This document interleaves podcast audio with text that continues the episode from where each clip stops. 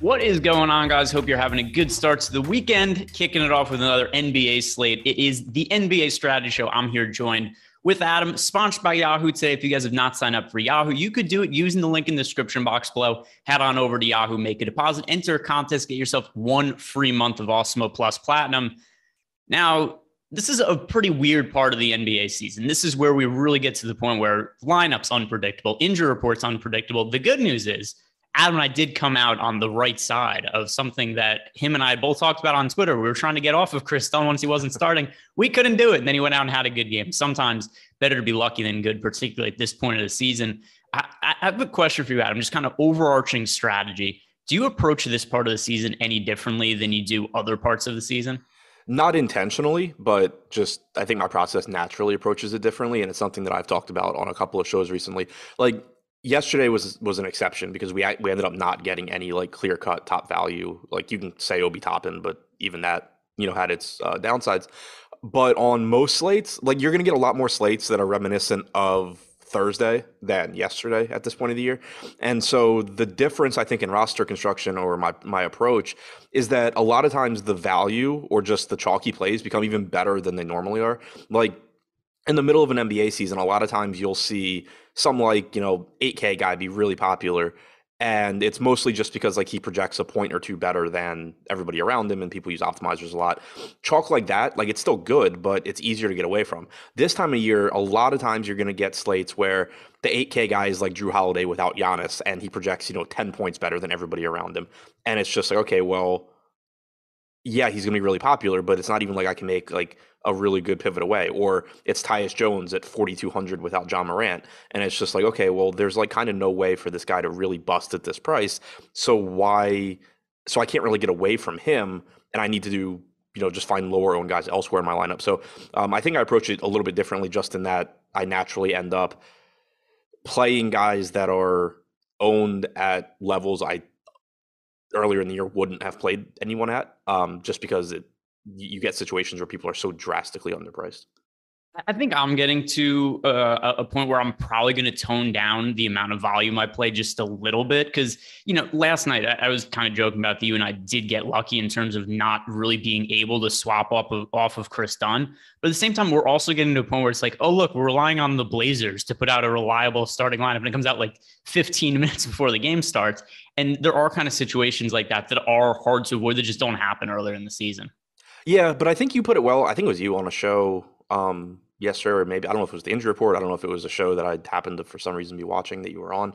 Um, no offense to you, but uh, um, but but I think you said that.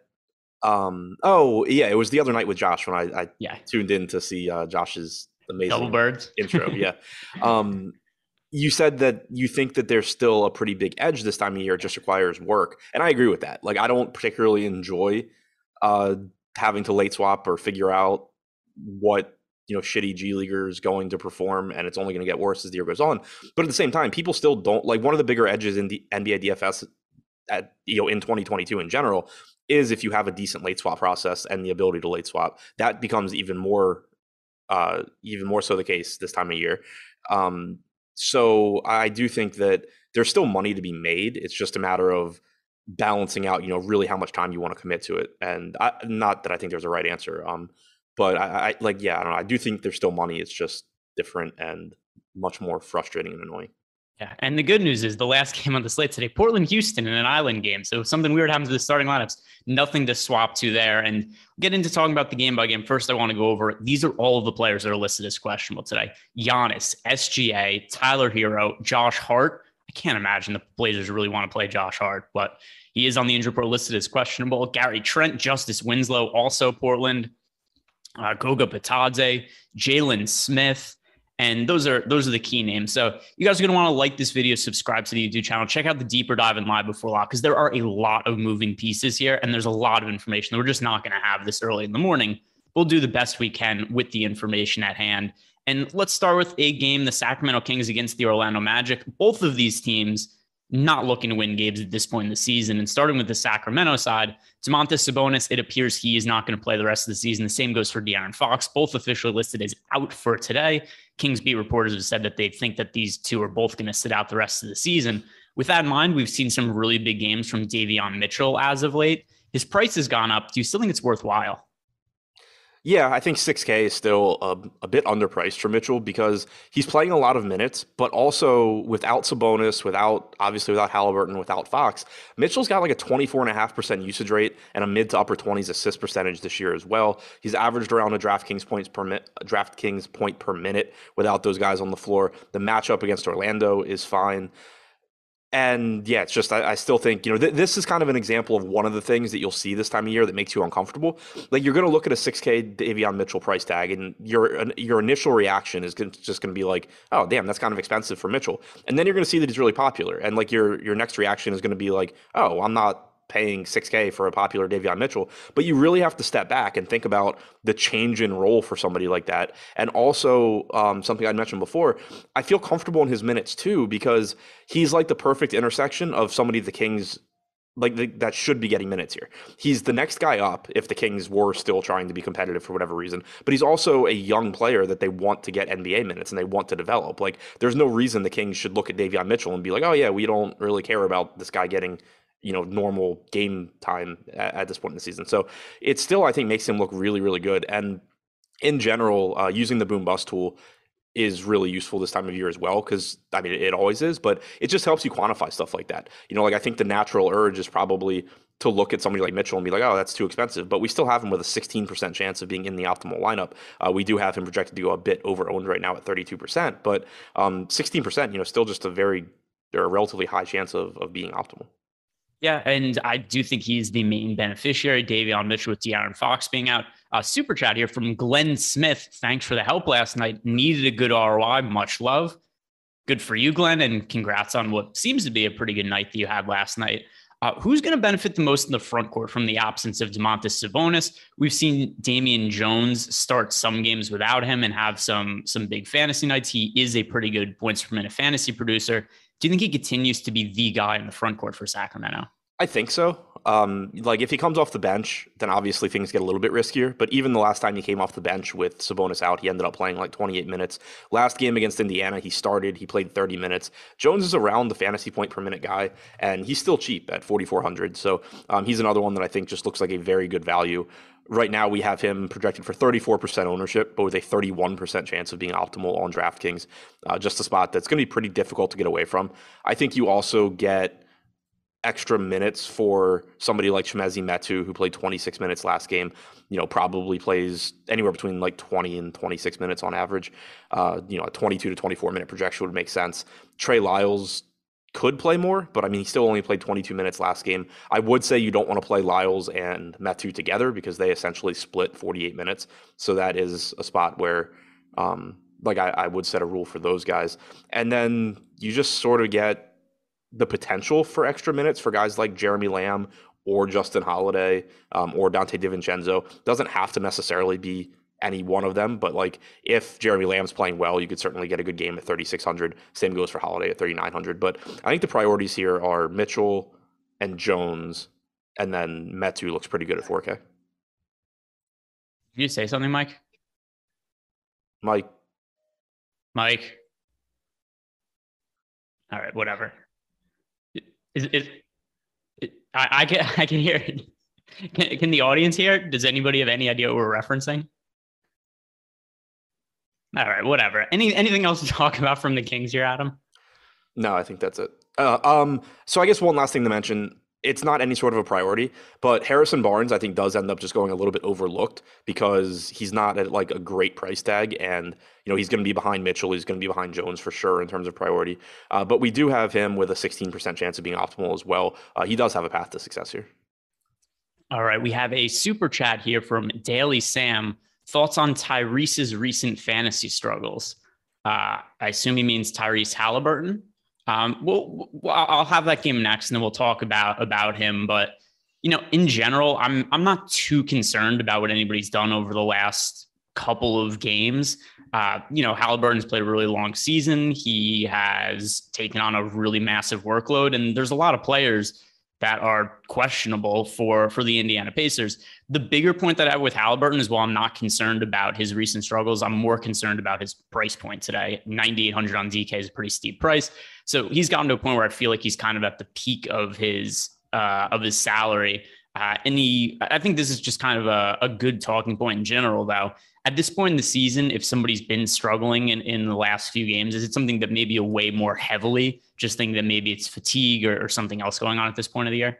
Yeah. So, I mean, to kind of reinforce what you had, what you led with there, I I don't really have thoughts on his recent struggles because I didn't even know about them. I didn't know they existed. Like I, I, didn't go back and look at anything. Uh, he did score 52 DraftKings points two games ago, but other than that, you know, hasn't been doing that well. But um, yeah, it's it's much more so just he's expensive and like like when I approach Halliburton or anybody, um, I'm looking at their rates when they're playing under similar conditions. Like obviously Brogdon to some extent you would expect to impact Halliburton if he plays, um, but and, their price tag, you know, it's it's I, don't have any thoughts on his recent struggles because I just didn't know they exist, and typically they're going to even out quickly. Yeah, and once again, we'll be talking about him in the next game. But the bigger the bigger issue here is he's he's just so expensive, and you're starting to get to a point where you know, depending which stars end up being in or out, you're making a case of like, do I want to play Halliburton or Giannis? Do I want to play Halliburton or or somebody like SGA? So uh, we'll talk about that when we get to the next game a little yeah. bit more in depth. The reason no, I don't, the reason that I don't see myself recommending Halliburton today is not because of anything he's done on the floor recently. It's because he is egregiously overpriced. Yeah, and Brogdon's back, which is also an issue in terms of his overall usage and, and playmaking responsibilities. Uh, let's talk about the Orlando Magic side of the game, where we still have Jalen Suggs out. Wendell Carter Jr. is also questionable.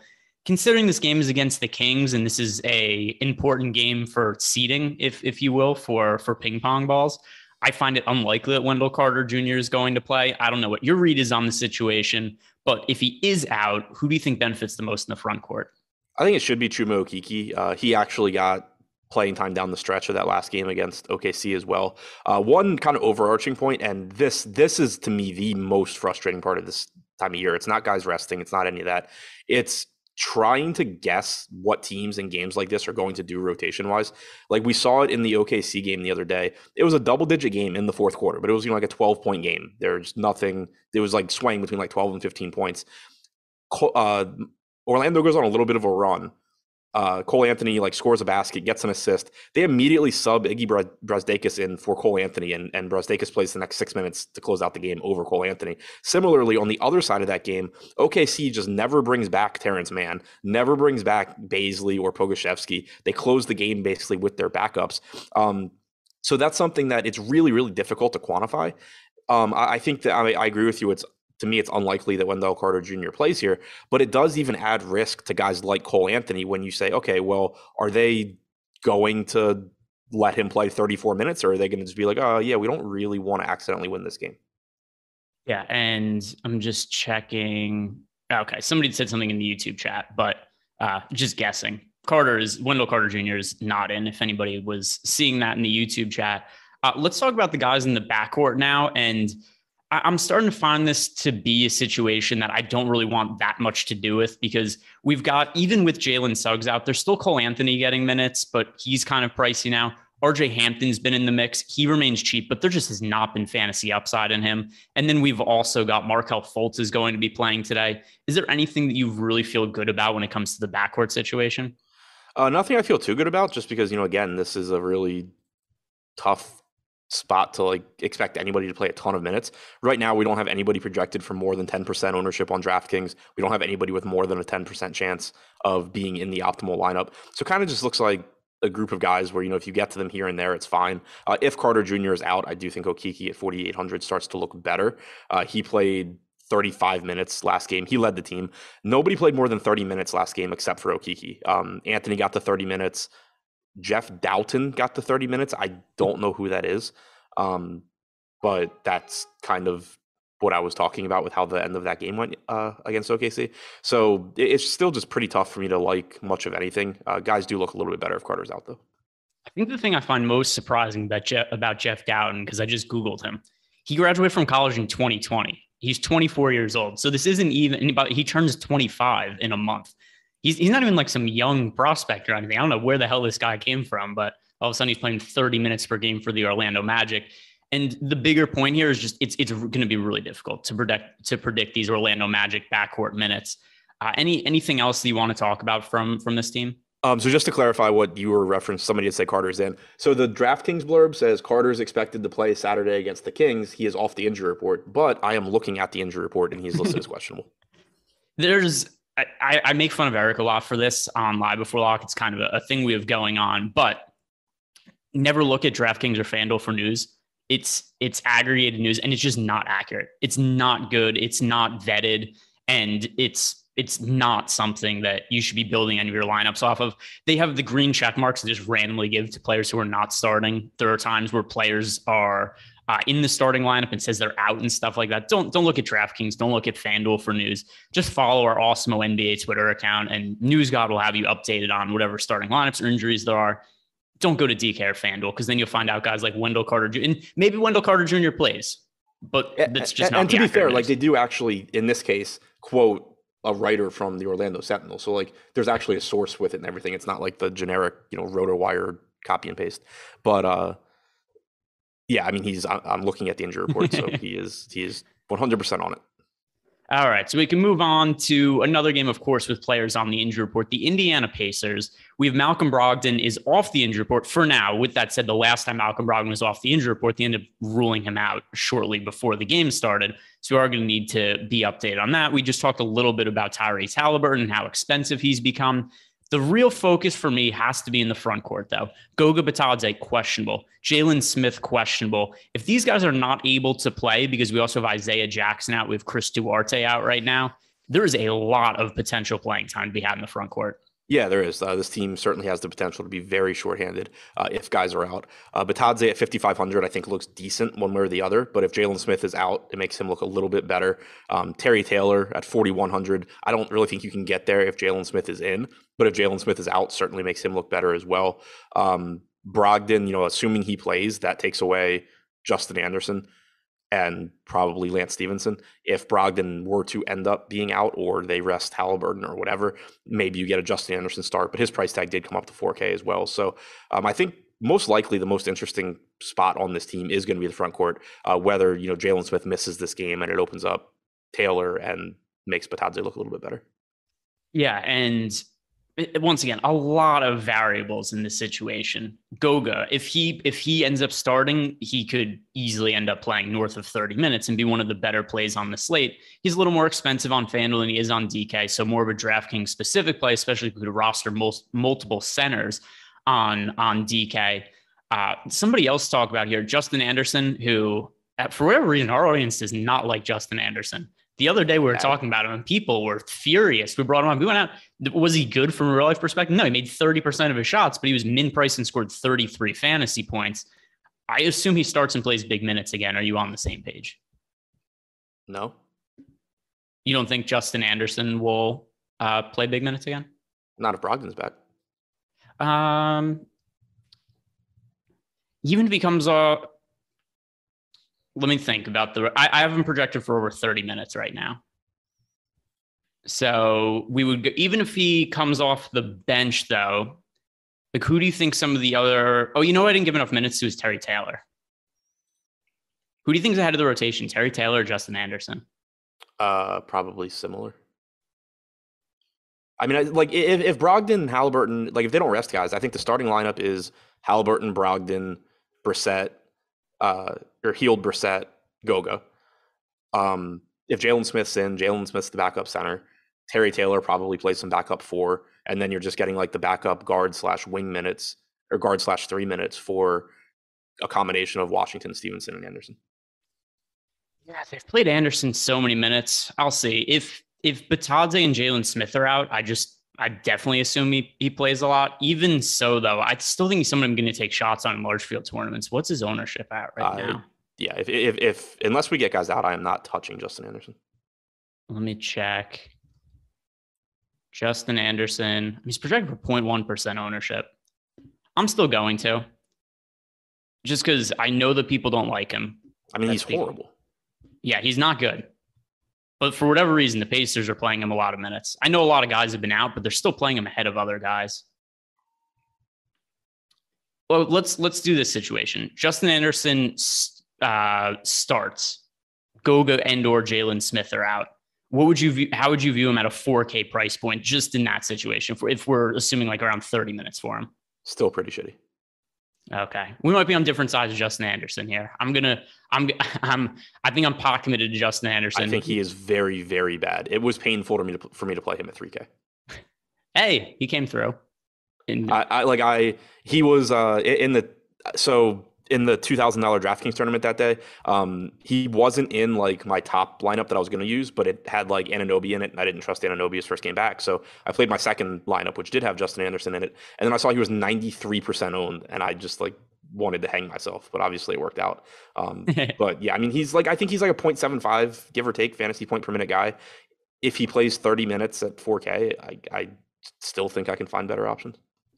Yeah, I mean that's and also I don't reasonable. think he's playing 30 minutes unless like multiple guys are out. Yeah, I mean that's also reasonable. There's a lot of players on the injury report, and there's a pretty good chance that other guys will end up looking better over the course of the day. Uh, anything else to add from the Indiana Pacers? No, uh, just the team. You know, definitely pay attention to injury news. At least this is a 7:30 game, so not the first game of the night, but we should have news. And they've been pretty good recently, um, other than you know just never listing Jalen Smith on the injury report and then ruling him out. Yeah, uh, or he's been he's been sick for a while. And was it him or who is the headache? Is it Jalen Smith? The headache is Isaiah Jackson. The okay. illness is Jalen Smith. Two of the same, as far as far as I'm. The, the headache could be caused by an illness, though, and then they both have an illness. I don't know. Uh, so here's somebody on Toronto side that I think I'll be able to talk you into. OG Anunoby is very underpriced right now relative to what we saw from him earlier in the season. And he his first game back from an extended absence, he played 26 minutes. So it wasn't the massive minutes that we saw from OG Anunoby, but I think there is potential, especially considering the way Nick Nurse runs his rotations, that we start to see bigger minutes from Anunoby. He's he's not a cash game play because I, I just don't know exactly what those minutes are going to look like. But he's 5,500 with modest with modest ownership over on uh, on on DK, and then on FanDuel he's 5,600, picking up single digit ownership. Uh, do you think we could potentially see him get back to a full allotment of minutes today?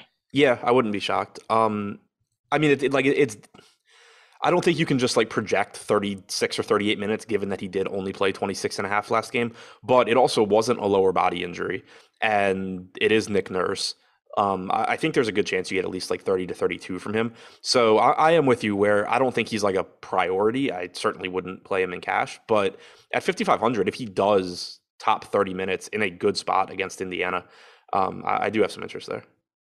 And then as for the rest of the team, we have to talk about Gary Trent being listed as questionable. I don't view either of Pascal Siakam or Fred VanVleet as high priority plays. But if we get to a situation where there's a whole bunch of players that are ruled out on the slate, like 9,200 for Pascal Siakam, 8,700 for Fred VanVleet on DK, those are both more than reasonable salaries. And then over on FanDuel, we have Fred Van VanVleet at 7,800. That's a very favorable salary. And then Siakam is listed at 8,600. So both pretty underpriced on FanDuel. I think about appropriately priced on DraftKings.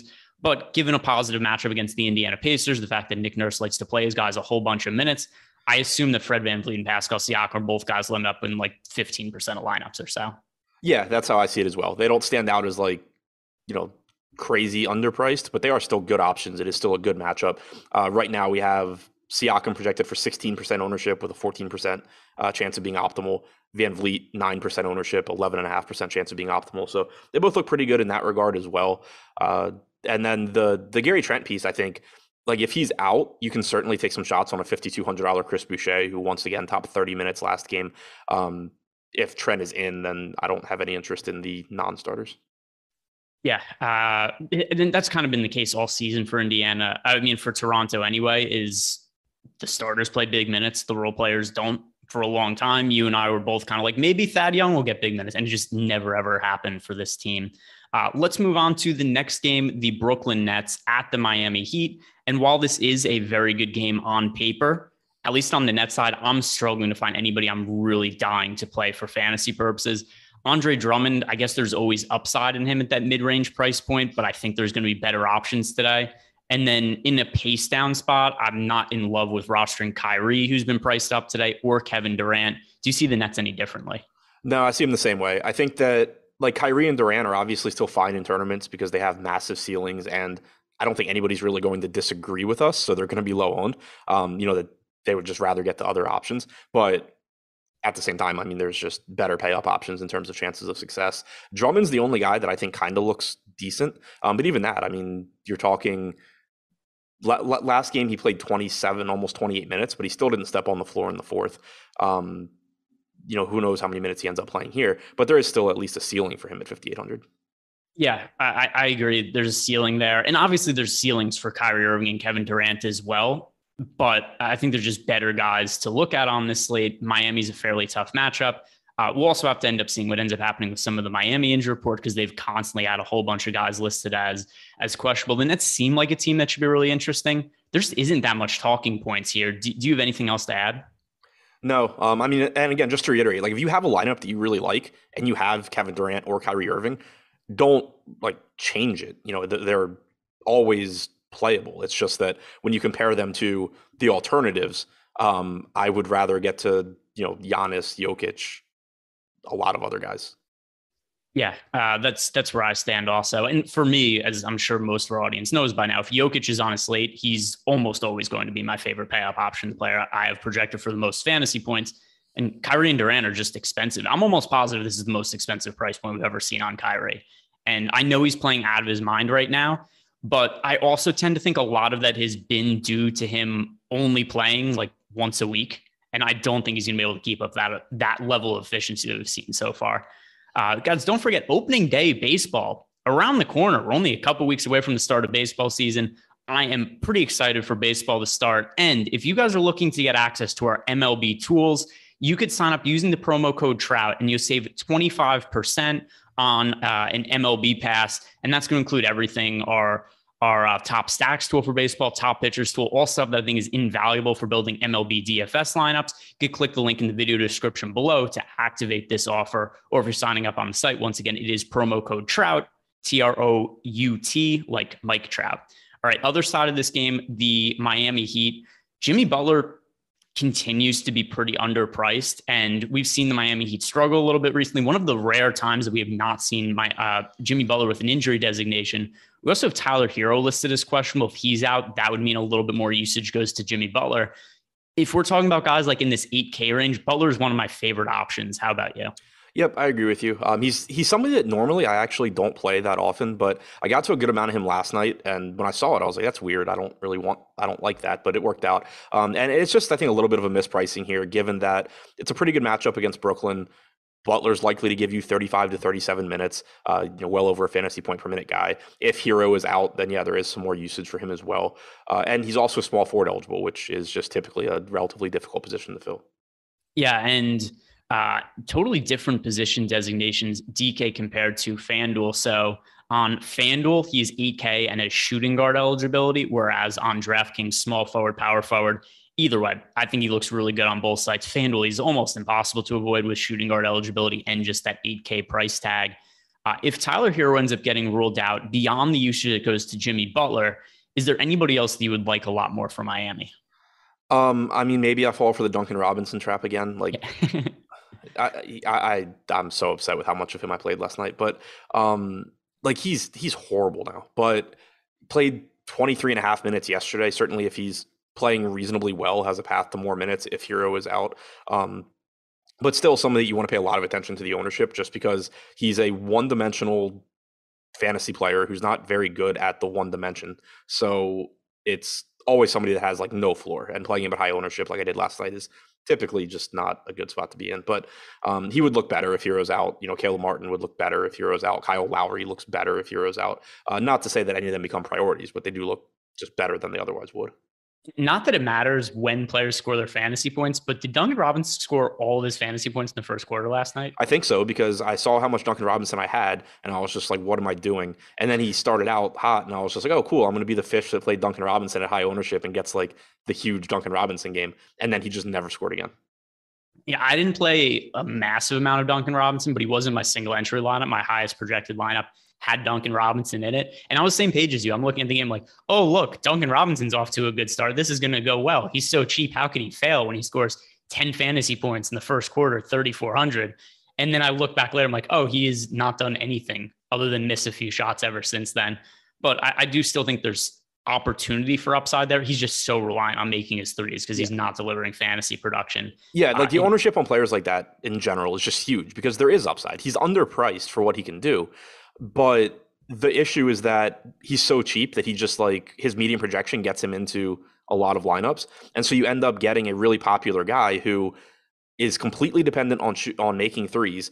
Isn't particularly good at making threes anymore because he got paid and decided he didn't care about making threes anymore. Um, so like the floor is just non-existent and he ends up in so many lineups because people just you know click optimize and he shows up there was uh when he signed that big contract extension in the off season he has a he has a podcast he does. And he did this bit where his his his uh podcast host was going around asking people what they thought of Duncan Robinson's 66 million dollar contract extension or whatever the number is. And just it was like unanimous people being like who is that guy? Why is he getting paid that much money? And then they would turn around and Duncan Robinson would be standing there. Uh, and all those people were right. That's the moral here is that after not only last night, but what he's done this year, they were all correct. He uh, appears to have been overpaid and has lost the ability to shoot the basketball at the same at the same uh, same caliber. Any, anything else uh, from Miami Heat as a talking point? The thing that I find hilarious is that same time that Duncan Robinson was getting the extension, the debate was like, would you rather have Duncan Robinson or Davis Bertans? Like on, you know, and they both got got big contracts, but it was like, which one would you rather have? And I think the like unanimous answer was Robinson, but like, I don't. I, I think the answer was just neither one. Yeah, I the answer is probably still Robinson, but more yeah. specifically, yeah, the answer is neither. I don't want either of them on a big contract extension. And uh, yeah, those are two of the worst contracts in the NBA. Uh, taking, you know, and then there's you know the the John Walls, the Russell Westbrooks, and, and all that. But the difference is you know, those guys are just kind of old or John Wall's been injured. These guys just suck. Like they're still in their prime they of just their became careers. Horrible, like overnight. Yeah, they're still they're still young. They should be in the prime of their careers, and they're just not good basketball players anymore. So uh, hard to know what ended up happening there. Let's go on to the next game: Milwaukee Bucks on the road against the Memphis Grizzlies what do we even say about the Milwaukee Bucks at this point? Giannis is listed as questionable. There's not a whole lot of incentive to play him at this point in the year. I don't think I don't think Milwaukee cares that much whether the one seed, the two seed, or the three seed. I'm sure they think that they're going to roll through whoever they play in the playoffs, and they're not too concerned. Like, oh my God, are we going to play the Bulls? Are we going to play the Cavs in the first round? If Giannis isn't totally healthy, he's probably not going to play. If he's in, though, do you expect him to get a full allotment of minutes? If he's in, I'm treating him like he's good to go. I don't think that like it would be weird for them to be like, oh, your knees bothering you a little bit, so let's just play you 28 minutes. Like they're just gonna be like, your knees bothering you, you're not playing, or they're gonna be like, you're good, go play. Uh, so if if he's in, I'm treating him like one of the best plays on the slate. Yeah, I think that's a reasonable way to look at it. Uh, and then let's let's talk about if he's out.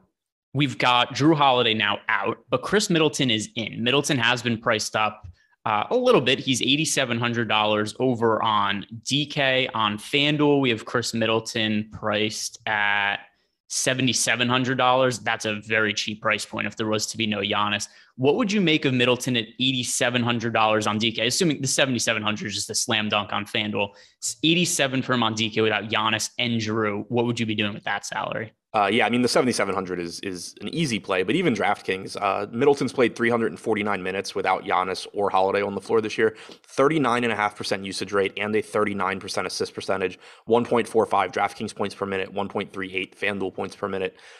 Obviously, at 8700, there's going to be more potential pivots and there's a higher risk of failure just because he's relatively expensive, but he's still going to project as one of the best plays on the slate if Giannis is out.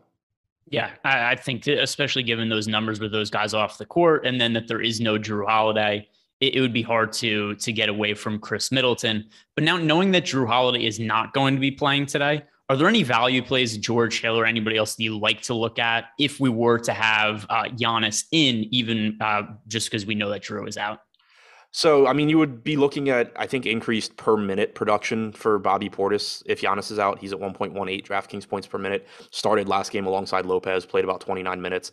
Brook Lopez played 28 minutes last game, so good to see his minutes ramping up. He's 4,700. You know, looks decent, but you know, probably a little bit better if Giannis is out. Pat Connaughton at 4,500 is okay. Allen's okay. Uh, George Hill, you know, certainly could play a bit more. So could Jevon Carter. I don't feel super confident in in either guy.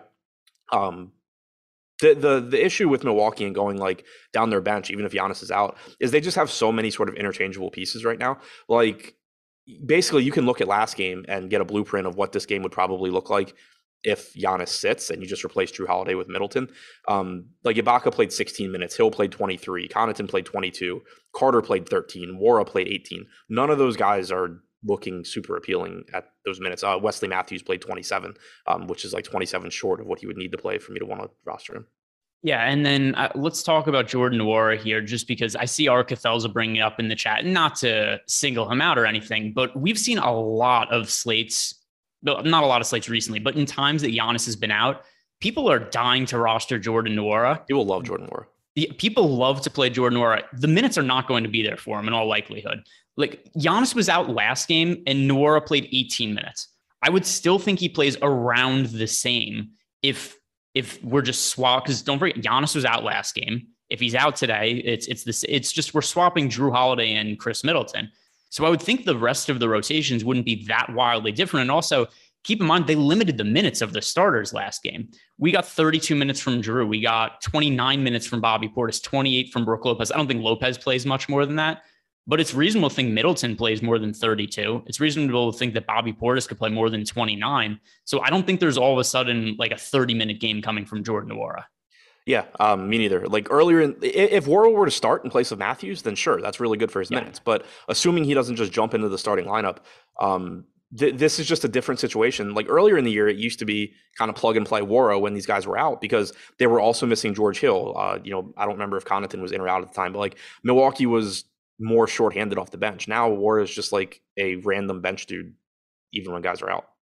Yeah, I'm gonna go through and find. Here's the injury, the injury report. The last time Milwaukee played Nwora, uh, well, this was a really weird rotate. Oh, because it was a blowout. All right, so we got blowout run in that game. Let's see this game against Philly where he played 35 minutes. There was no Brook Lopez. There was no Pat Connaughton. There was no Grayson Allen. There was no George Hill. So it's just all these role players that are out for the team. They have so many guys they could give minutes to that. And for whatever reason, they decided Wesley Matthews is worth playing 30 minutes. It's too many, it's too many mouths to feed for playing time for me to really get behind Jordan Nwora. Obviously, different situation if he starts. Yeah, if he, if he starts, it's just, you know, a huge bump to his minutes projection, but uh, there's nothing suggesting he's going to randomly start. And there's nothing suggesting that he's for some reason going to like have a different role tonight than normal. All right, let's talk about the Memphis Grizzlies side of the game now. There is no Killian Tillie, no Brandon Clarke, and of course, the biggest news no Ja Morant. It looks like he's going to miss most of the remainder of the regular season. He's expected to be ready for the playoffs, but does become a little bit dicey of a situation for Memphis with this extended injury for for Morant. Can't feel totally comfortable with that heading into the playoffs. They're going to have Dillon Brooks coming back from the injury report. Tyus Jones, who what does Tyus Jones have to do to get priced up at this point? I have no idea, but it's kind of frustrating, and I wish they would hurry up and do it. Um, it's yeah. I mean, he's going to play 30 plus minutes. He's a point nine fantasy point per minute guy, 0.85, I think, when he shares the floor with Jackson and uh, and Brooks he's still mispriced. So uh, he's another one that should just be getting a lot of ownership. Yeah, it's a little easier for him to fail now than it was when he was 4,200 or whatever, but um, still underpriced. Still looks like one of the best values. 5,100 on DK, 5,300 on FanDuel. Neither site is apparently aware that Ja Morant is out and that Tyus Jones is starting at point guard and should be priced up. Uh, here was a miss for me last slate. Desmond Bane, I was underweight to the field on him. I was just like, hey, Desmond Bane was 7,500 on on FanDuel, 7,100 on DK. I thought there was better mid range price points. In hindsight, apparently there wasn't because Desmond Bane, I, I, got lucky on that slate because he had like 34 and four or something like that and barely had to play because the game was so one sided. He's now $7,800 on DraftKings and Bane is 7,800. So 7,800 on both sites. Uh, do you think he's still worth going to? Because I just don't think there's that much upside in Desmond Bane when he's nearly eight thousand dollars. I mean, I think he's still okay in tournaments because he's not going to get a lot of ownership. I think the price is just pretty much correct. Uh, he's played 15 games now this season where Ja Morant has been out and then all of Jackson, Brooks, and Bane have been in. In those 15 games, 1.19 DraftKings points per minute, 23.5% usage rate, 17.5% assist percentage, averaging 29 minutes per game. Uh, if this game's competitive, you know, obviously you probably get a couple more minutes from him there. So the price tag has adjusted. I still think that he's capable of exceeding it, but I think the most likely outcome is that you're not particularly happy with what Bane gives you at that price. Yeah, and then as for the rest of the players on this team, uh, here, here's something else. Also, what is the current ownership on Jaren Jackson Jr.? He's sixty five hundred dollars on FanDuel and projected for eleven percent ownership. That is ridiculous to me. FanDuel at seventy four hundred, he's projected for two percent ownership. Jaren Jackson Jr. sees a big usage increase with Ja Morant off the court. Now I know we have the foul issues, and I know that the minutes are not super secure for Triple J give me more than 1% of him. And certainly at 6,500 on FanDuel, I don't really understand how he isn't chalk. Yeah, I really like that FanDuel price. And on DraftKings, I think Jackson's very similar to Bane, where I think 7,400 is where his price tag should be, if not a little bit high.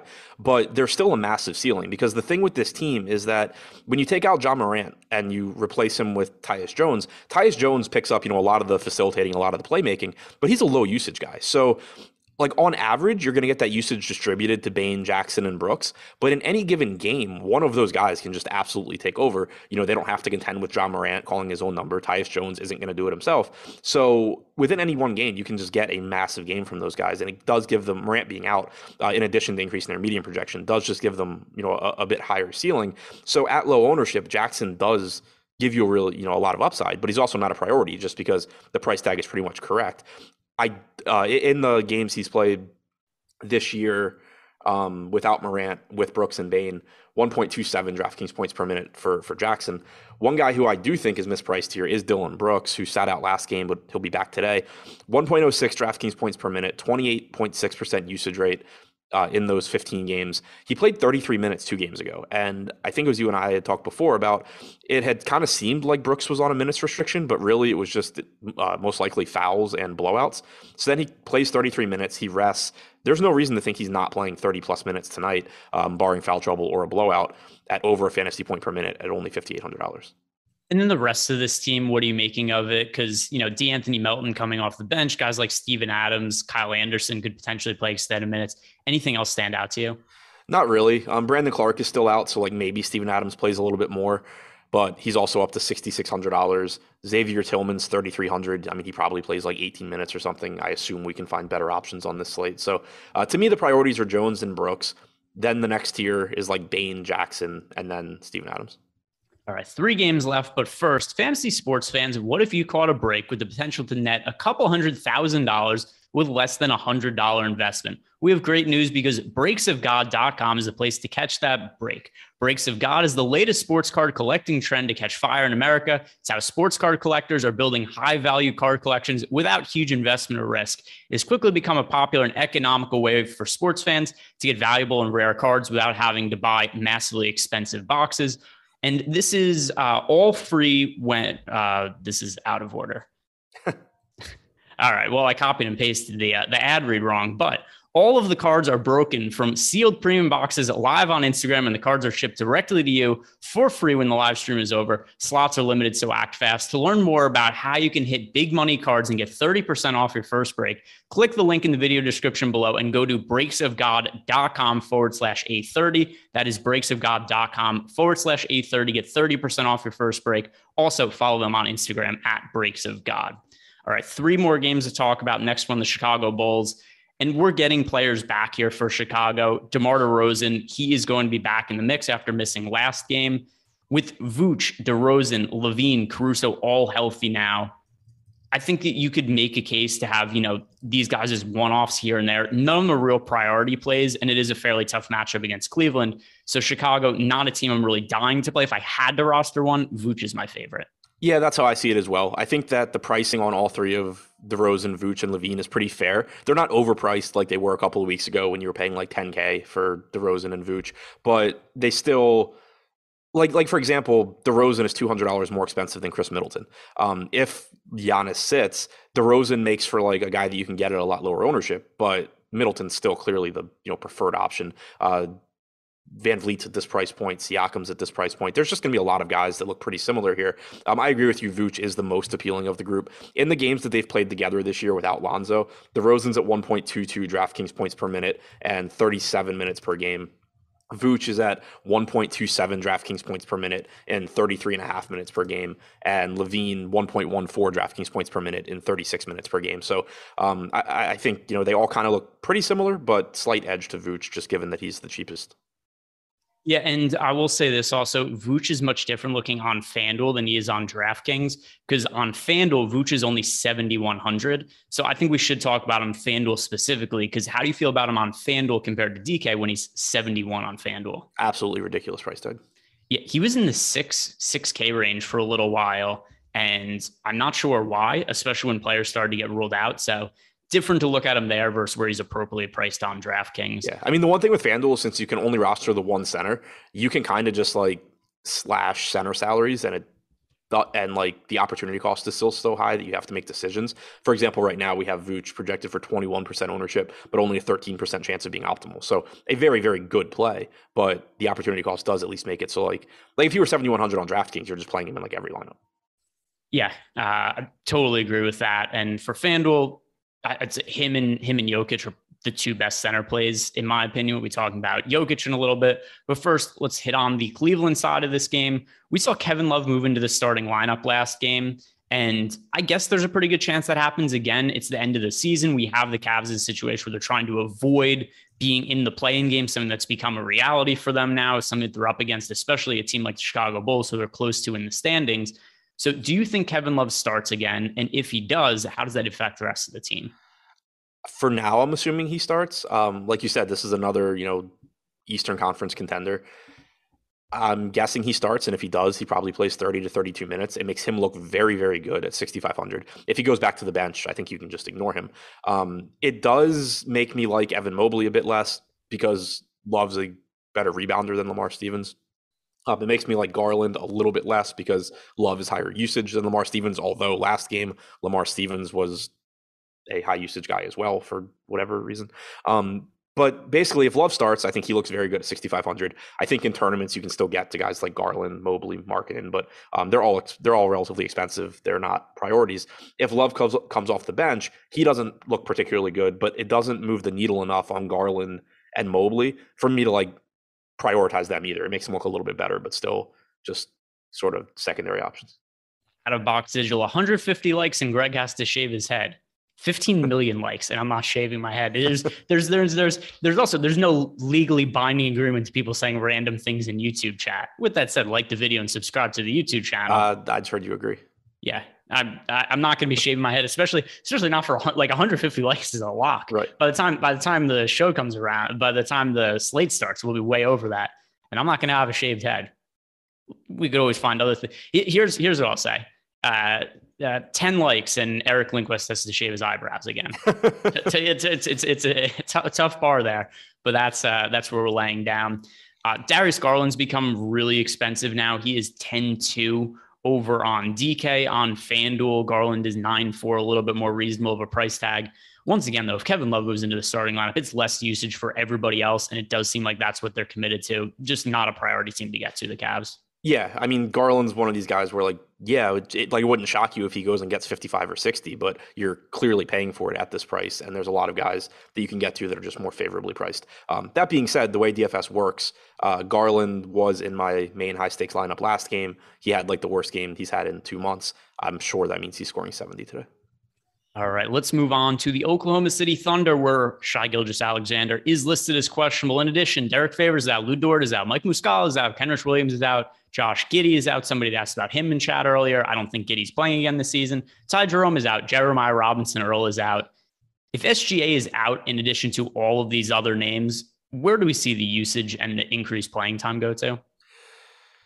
So you should, if SGA is out, you should get more Tre Mann. Uh, it makes Bazley and Pokusevski look a little bit better. But the thing to keep in mind, and I mentioned this before, so I don't think this is as I don't think this is the same as the Orlando game because they actively like also did not want to lose to Orlando or to beat Orlando rather. Um, you know, if they beat Denver, it's bad for them, but it's not doubly bad like beating Orlando is.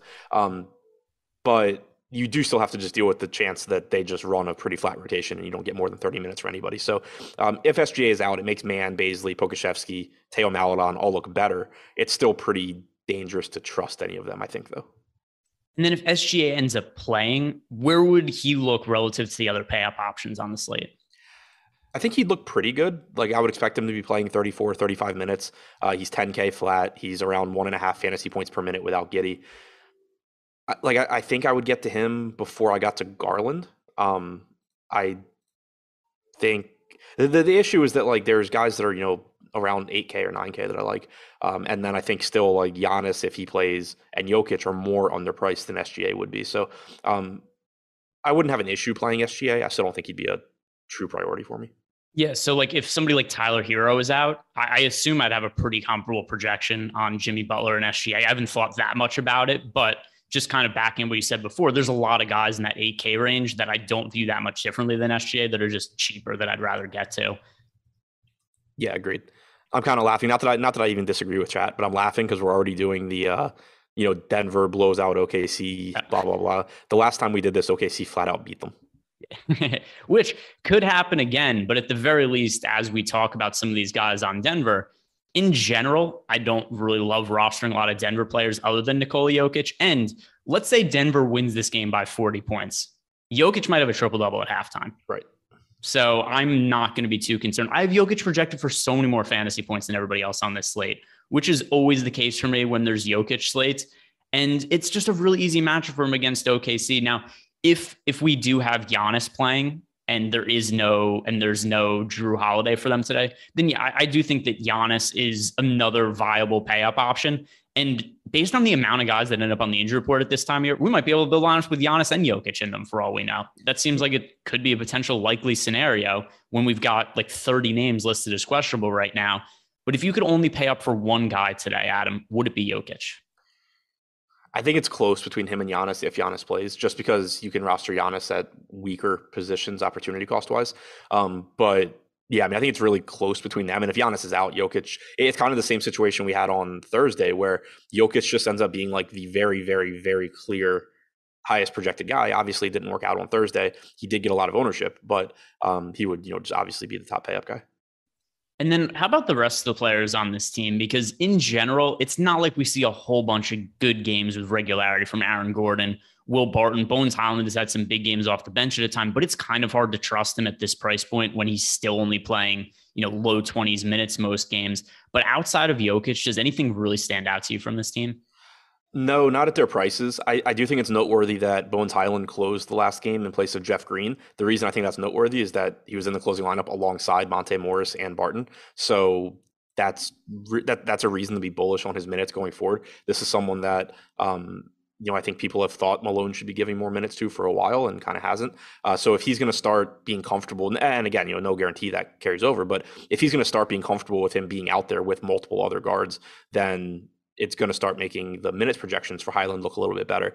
But at 5,200, kind of already priced to be playing like 26 minutes. So uh, me saying, oh, maybe he can start playing 26 minutes isn't really a ringing endorsement. Um, Boogie is fine. Uh, so I think it was said that he liked playing Boogie and Jokic together. I'm not doing that, but individually, like in lineups where you don't have Jokic, Cousins does give you a ceiling because if for one reason or another Jokic loses a few minutes and Cousins gets a few, I mean, he can go absolutely nuclear against OKC. Yeah, I wouldn't. This might be a game where we get like 18 minutes and 35 fantasy points for DeMarcus right. Cousins off the bench. It's within the realm of possibilities, particularly if there's garbage time and there's blowout. Uh, any other talking points from this game for you? Nope. All right, final game on the slate, the absolute bane of my existence, because not only do we have these two just absolute garbage teams that are absolutely not going to want to win this game because of because of uh, ping pong ball reasons between the Houston Rockets and the Portland Trailblazers, it also starts an hour later than any other game. So I would not be surprised if there's weird starting lines. So there's players rested or ruled out, and we might not find this out until after all the other games lock, and there's just going to be nowhere to pivot. So with that in mind, Houston Rockets, they don't have anybody on the injury report as of now. Eric Gordon probably isn't going to be playing in this game, but outside of him, Christian Wood isn't on the injury report, Kevin Porter Jr., all of those guys appear good to go. What do you like from the Houston side, if anything? Kevin Porter Jr. at 6,200, I think looks like the best option here. Um, just assuming he's going to give you like 32 minutes or so. Good price tag, good matchup, all of that. Christian Wood in tournaments, I think looks good. You know, like he's $100 more than Vooch. I think Vooch gets more ownership. I think, you know, obviously you're going to see a lot of ownership going to somebody like Jokic, but Christian Wood does give you just a massive, massive ceiling in the spot. So I like that in tournaments. I don't mind uh, taking some shots at, shots at Sengun in tournaments, but he is, I think, overpriced. So it's just a spot where you're hoping for one reason or another, he plays 25, 26 minutes at, at you know Wood's expense. So even though they're playing alongside each other some, I still don't want to play Wood and Sengun together. Um, Garrison Matthews would be my guess at who starts in place of Eric Gordon. He's 3,200, so you know decent. Like he's a Duncan Robinson pivot, I guess. But um, yeah, I think Kevin Porter is the one that really stands out to me, followed by Christian Wood. All right, now let's sit on this Portland side. I don't, I don't even know what we say about this team right now because Josh Hart and Justice Winslow are both listed as questionable. If they both play, I don't really think there's that much of interest in this team, but it's hard for me to think they're going to want to play Josh Hart and Justice Winslow. For for what point? Why even I would risk? Be very confused if those guys played. Why even risk winning a game? Why right. risk it? Yeah, if I, mean, I, I, don't know what to do with this team. If, if those guys are in, Josh Hart looks good at 8100. Um, everything else kind of just looks like garbage because they're priced for Hart to be out, but Hart just is going to do everything. Um, if we assume that Hart and Winslow are out, then I still kind of don't know what to do because, like yesterday, they started Keon Johnson in the first half. They started Blevins in the second half. Uh, you know, Dunn still Dunn played 20 minutes off the bench, 19 minutes off the bench. I still don't really know what to do with this team at rising price tags. Like, if you want to gamble on some forty-seven hundred dollar Elleby or six or seven K Williams or sixty-six hundred dollar Eubanks, like fine. It's a good matchup. It's a spot that should have a lot of fantasy points. But all of these price tags are coming up at a time where there's a lot of uncertainty around what the hell Portland's rotation is going to look like. Yeah, and then what would you make of let's say Josh Hart is out, but Justice Winslow plays because I do kind of think Winslow's a little more likely to play than Hart. I would have interest in Winslow in that situation because I think he could start and get his minutes back, and there would just be all of the usage going to him that he could handle. Yeah, yeah, but it's still like he's six K, and what's he going to play like thirty minutes? Yeah, probably something like that. I mean, yeah, it's a spot where like it wouldn't be surprising if Winslow had a good game, but I just don't like. I'd rather go to like I don't know, Harrison Barnes off the top of my head and plenty of other guys. Yeah, fair. And I mean, I would love a situation where this team is just irrelevant and we don't have to give a shit about them, which there there is a possibility that happens. I also don't want it to be a thing where it's like, oh look, the slate got ruined because Kris Dunn is back in the starting lineup and playing 32 minutes. Yeah. Um yeah, and I mean, yeah, even Dunn at 4600, like if he plays 24 minutes one way or the other, he looks okay. But if he plays 20, you don't want him if he plays 28, you're going to need him. So, yeah, uh, I I don't know what to do with this team. Yeah, well, hopefully we could just not really get exposure to them with any kind of real regularity, and nobody has a good game, and we don't have to worry about it. Uh, any other any other overarching thoughts or talking points for you on this slate? If not, we're we're done here. Uh, somebody should start a petition for DraftKings and FanDuel to just like whenever you get late Portland games, just exclude them. Yeah, or just any games of these terrible teams in the league. Anybody who's been eliminated from the playoffs already, not on slates anymore. We don't need them. We don't need them. What do we, we only if two teams that are both eliminated from the playoffs are playing each other at this point in the season, we could take that game off the slate. They're not trying to win. We don't want anything to do with them. It would be helpful for all of us. Guys, thank you very much for watching. Like the video, subscribe to the YouTube channel, like this video at least 10 times so Eric has to shave his eyebrows. Legally binding agreement. Also, check out the Deeper Dive live before lock later. Have a good day.